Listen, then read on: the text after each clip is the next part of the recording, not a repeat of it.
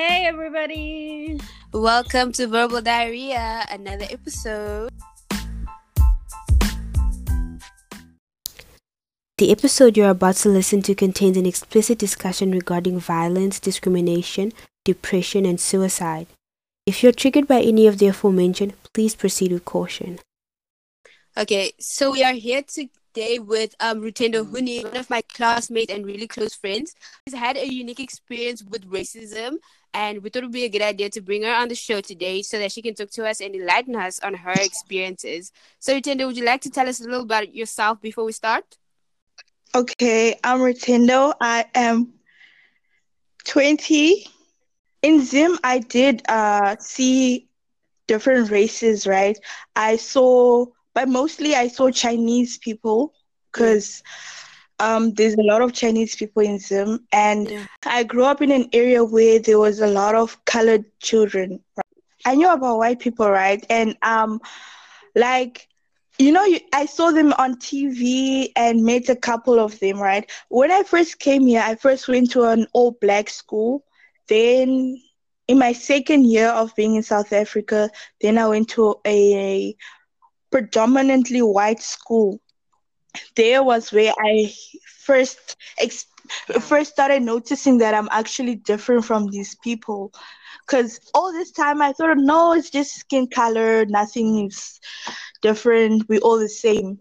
And like the way they were so racist, they were racist to the point where I still suffer from um, a couple of self-image issues because of that the bullying was so extreme. There was the bullying was so extreme yeah. that I had I was suicidal at the age of eleven. So, what did your parents like, do in response? My mom told me that I need to start, mm. you know, basically, as it, my mom like instill this thing of have to submit to these people, otherwise they they see you as as if you're attacking yeah. them when you come with them with the same level they came with you to. You so know? you have to be like more like subdue, like basically like this is example that I said that you have to cut off your legs and arms to try to fit into a box that they the, that's the only way they can receive you.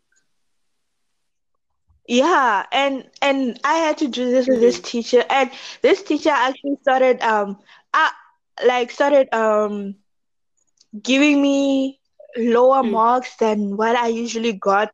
I went from getting 80% averages to getting 40% wow. in English. Uh, why didn't your parents yeah. pursue legal at its highest level? This uh, discrimination. Because my parents, as I said, have don't like don't preach mm. that thing of stand up for yourself when it comes to your authorities. When it comes to your authorities, especially white people, rather stay away from the drama. That's how I was raised. Don't even try. Okay. But like you said, why didn't you leave?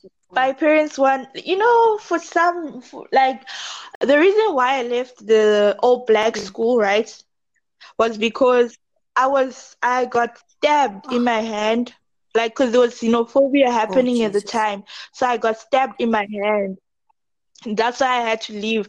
So they preferred me go, like going through passive racism than going through active xenophobia. Yeah. You know, passive racism you can get through it. You know, even though you get emotional scars, it's better than risking your life. You know. So it's basically like as a black Zimbabwean, you had nowhere to go. It's either go face racism there or xenophobia there. You so know? because the like we said the, the series is all about being black being being black in white spaces so how what how would you define a white space a white space is basically where it's predominantly yeah. white people you know where it's controlled mm-hmm. by white people where where you are seen as, as a black person or a, a person of color you're seen as yeah. less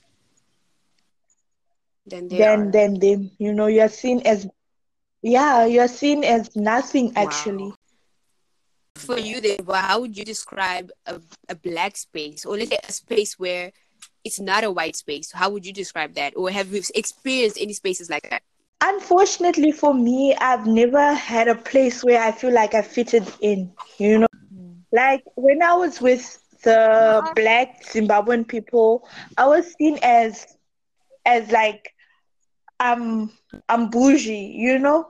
And when I'm with the black Yeah. South Africans, I'm seen as as a foreigner. They don't see me as one of them. And then when I'm with the white people, yeah. I'm black. Okay, with black I'm black, Zimbabweans so- like me and what I do right now. Mhm.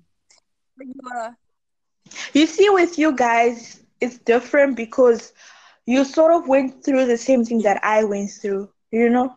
And so, like, we understand each other better, and it's better, and, and it's easier for us to get along. Yeah, I, I would say there's a lot of us that have experienced the same thing because we all know about the great migration of the Zimbabwean people to South Africa. And a lot of us actually experienced the same thing going into schools where we felt like, okay, are we supposed to be here? Supposed to go? So, um, so then from like from what I'm taking from is that you don't really have a definition of a black space because you've never really felt like you belonged that much with other black people. Thanks. Yeah, the only the only space even when I was Mm. in in high school, you know, with my last group of friends, we were very diverse, you know. I had like we were choosing Zimbabwean Mm. fr- like people with Congolese, Nigerians, Malawans, um South some South some Mm. South Africans as well. And our group was, was seen as the weird Yeah. people group, you know. The weird people came up, came together and formed a group, and we were always looked down upon, even though we were one of the intelligent people in in our grade, but we were Mm. always looked down upon. When it comes to black spaces and white spaces, do you think that South Africa is a white space even though it has majority Yes, black I do. I do hundred percent. If you go to a shop, right? The way they will treat uh, the, uh, the way the black Mm. teller would treat you will be different from the way they would treat a white person. Okay. So it's like South Africa, like we know there are different Yes. places where they're predominantly one race. Like if you go to Mitchell's Plains, predominantly colored people. If you go to Khayelitsha, it's predominantly black people.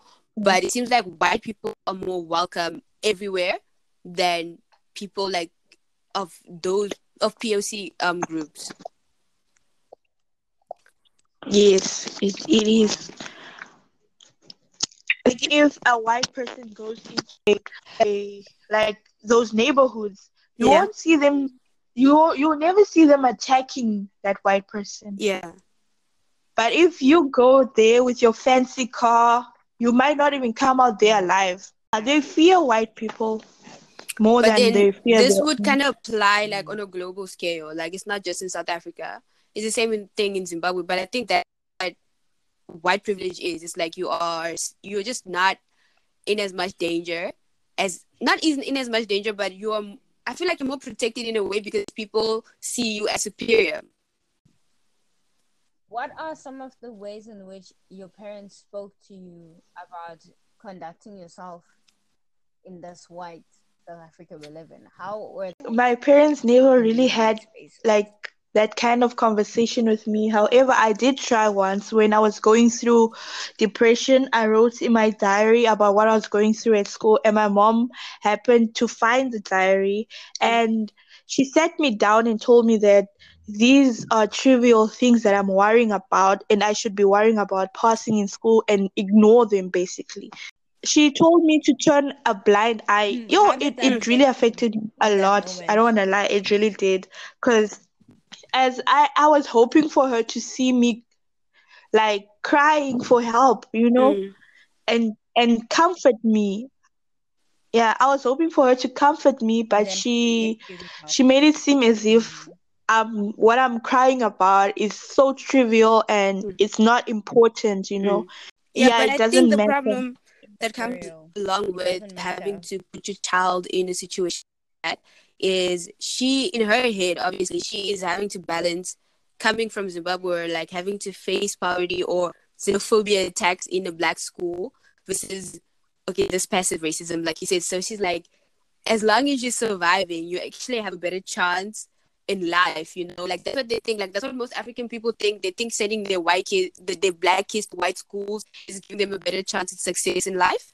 And so she probably didn't think of it in the political way or the ethics of it or whatever. She just thought, no, I'm giving my child the best chance in life. Yeah, she did. And she basically taught me this thing of turning a blind eye. Now, Mm. whenever people passively attack me, Yeah. I have to pretend like I don't see it unless they come at me actively, you know? But that's all. It's all like you're sus- suppressing. So does it work out in these situations? Ah, where you could ask attacked Chin. passive? Ah, it doesn't. It Because never it it never really like it never does because now i don't i don't i don't want to say i don't know how to stand up for myself but more like i don't feel comfortable enough to stand up for myself you know i struggle with standing up for myself in certain situations and i just decide to become a doormat for these people you know because uh, this is how i've been this is how i've been taught this is how i've been conditioned Yeah.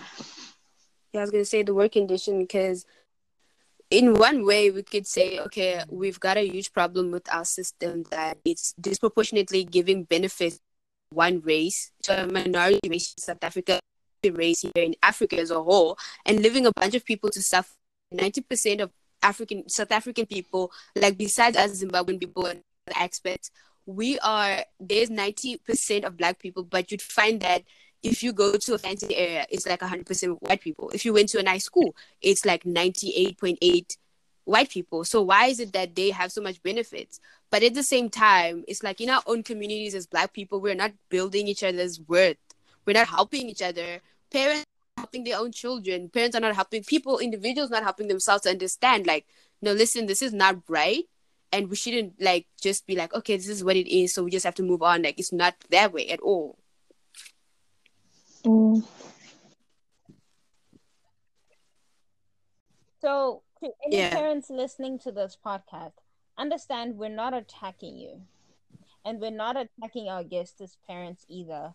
We are just trying to tell the stories that have not been told. And we're trying to give you new perspectives Yeah.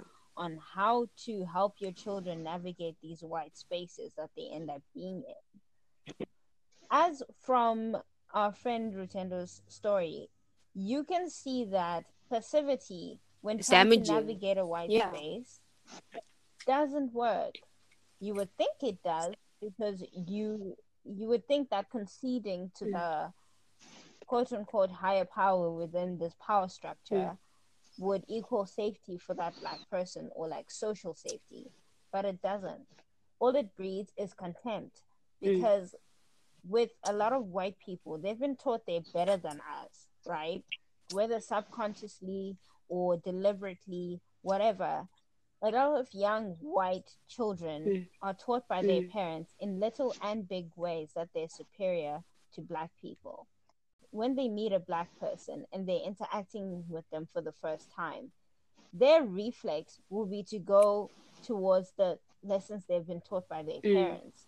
The lessons Mm. of this black person is inferior to me because I'm white and she's black. And those That's beliefs, yeah. it is. So then they'll act in accordance to those ways. Mm. And if a black person acts in passivity and doesn't stand up for themselves in those situations, that is basically a green light Yeah. to this young white person that my behavior is acceptable. My behavior is it, this is just this is the right behavior with when it with when which to act. Yeah. This is the right way to be in this to interact with this black person instead of realizing that wow okay mm. no this is not right this is not fair this is racism they will just see it as their right their right to bully this black person so now- who had the audacity to come into their Yeah, space. yeah, what what I just saying, I Do completely get it. And when you say that they were taught in little and big ways, like that is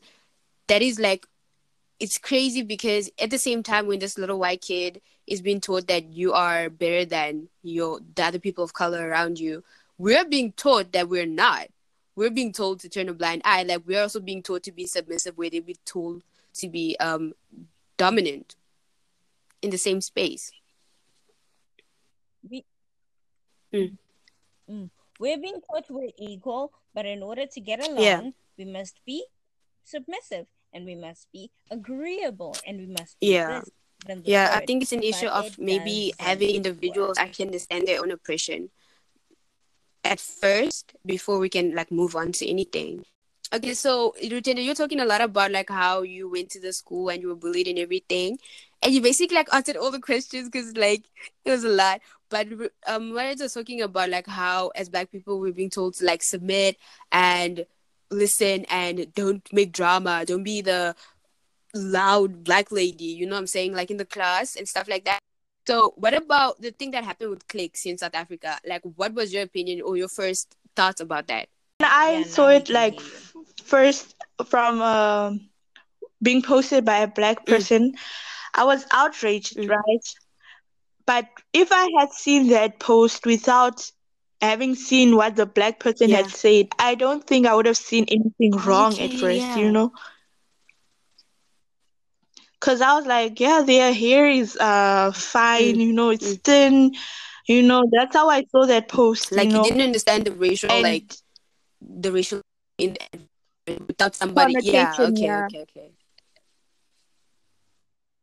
and it's difficult for me to distinguish when when I can when when you know because when when it's so when the racism racism is this minimum Mm. right it's very difficult for me to say it's racism Okay, okay. but when I when when when someone else explains it to me then I'm like oh now I now it makes sense Okay. you know So when racism is, is see, so like you're just used to like the extremities of racism, like at its at its extreme. I Yeah. understand that, but I also think that this small, what you would say, minimum racism is what builds up to the extreme. Because, like what Varad was saying, is that people and society just learn to accept, like they just accept it to a point where somebody's like, "Let me see how far I can push this acceptance." You know, I want to see what they would do if I got this far. True. True. That's what I what I thought when when when I saw um other other races um there were other races protecting Mm. Clicks, right? Then I'm like for them they don't see why we we were Yeah, they don't see it. Oh, I- oh, yeah, they don't see why we were outraged. And when when they were speaking, then I understood. Yeah, like it, it it's these small things that Mm. build up, and the the more you let Yeah. it go, the higher the extremity, you know, of the racism. Okay, okay. So um we also had another Yeah. incident that happened at a local high school where some parents decided to throw um a bash or like a matric bash and then uh, allegedly the black students were not allowed or they weren't invited. It's not that they were not allowed, but they were not invited. So it went all over social media. They're talking about they held a whole on all whites um trick ball and things. And then there was the EFF and whatever. So what are your thoughts on that as well? Because i think it's very similar to the Clicks incident. But given that spoke up about the Clicks incident it's like okay guys we're showing you like we're not going to tolerate you being disrespectful to black people. But then they went on and they still did this. So what does this show you about maybe what white spaces are trying to say to us as black people Eh, I don't know how to Mm. explain this, you know.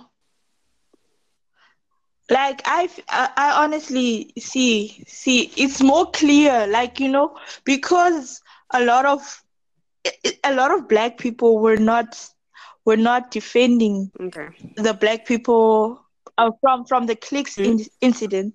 This Oh. happened, and this is this is more more or less even higher than what happened Mm. before. You know, now a lot of them are want to stand up now because they see, wow, it's it's clear as Yeah, day now. it's clear know? as day okay It's more clear.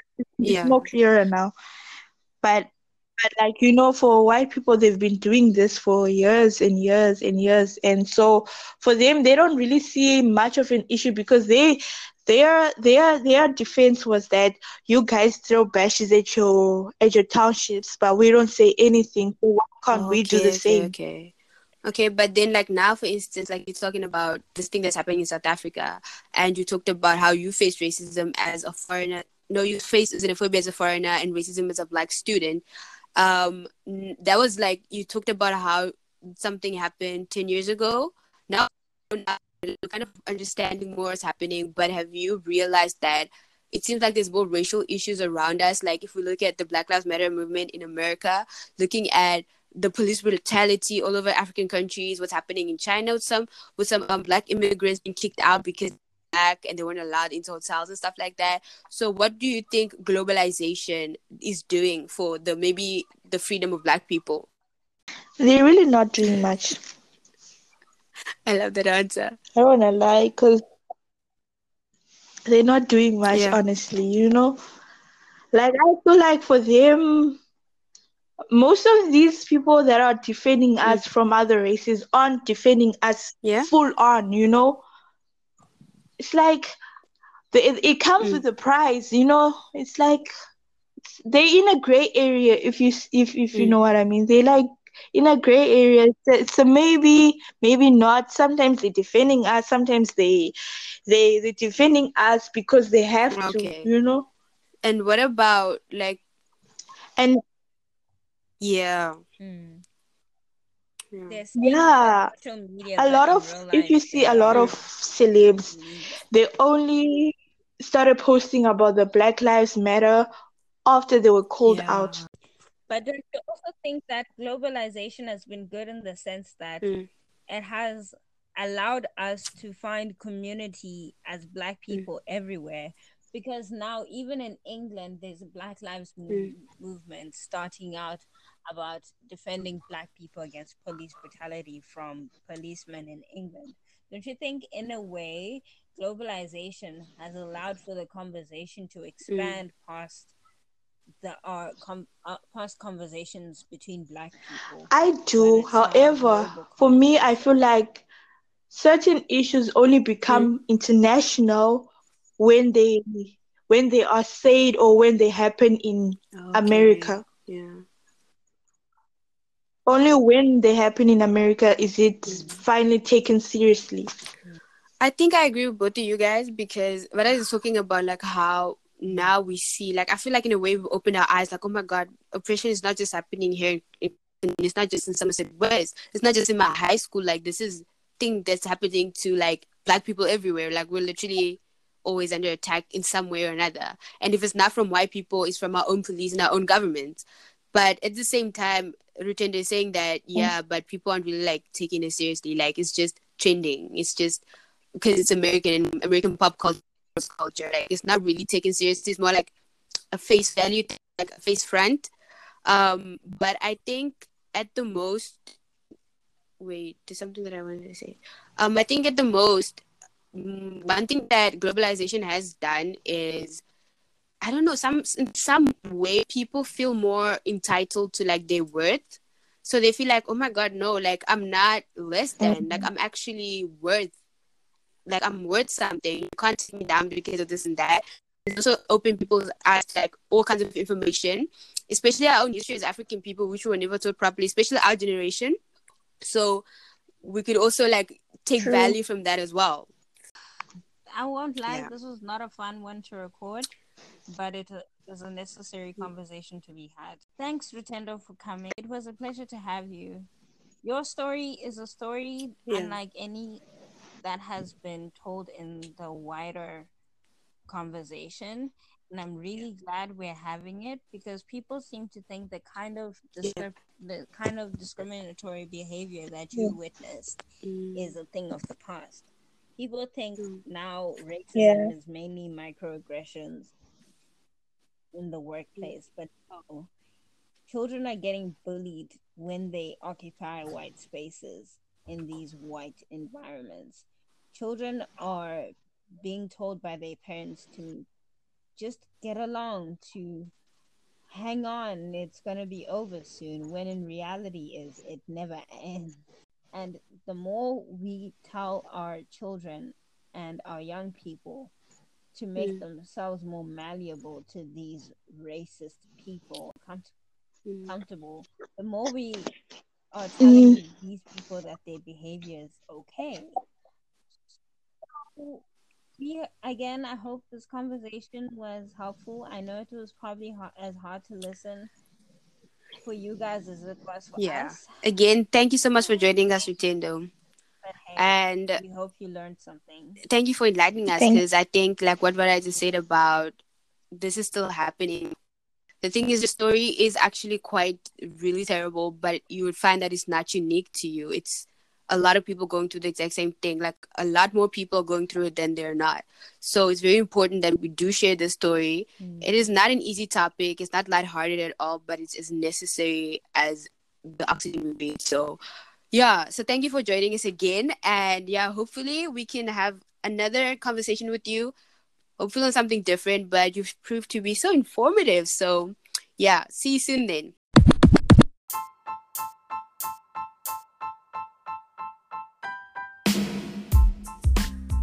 So yeah, we've talked a lot. Almost too much. we hope this is helpful. Yeah. Um, share this podcast with your family yeah. members if that's all right. Child, like send it to your family members, send it to your classmates, your peers, send it to your friend in America or in Switzerland, Germany, yeah. wherever. So you guys remember to hit us up on our Instagram and on our Twitter. Follow us and interact with us. We also have our email that's in the description below. Yeah, sending you guys good vibes and positive energy only.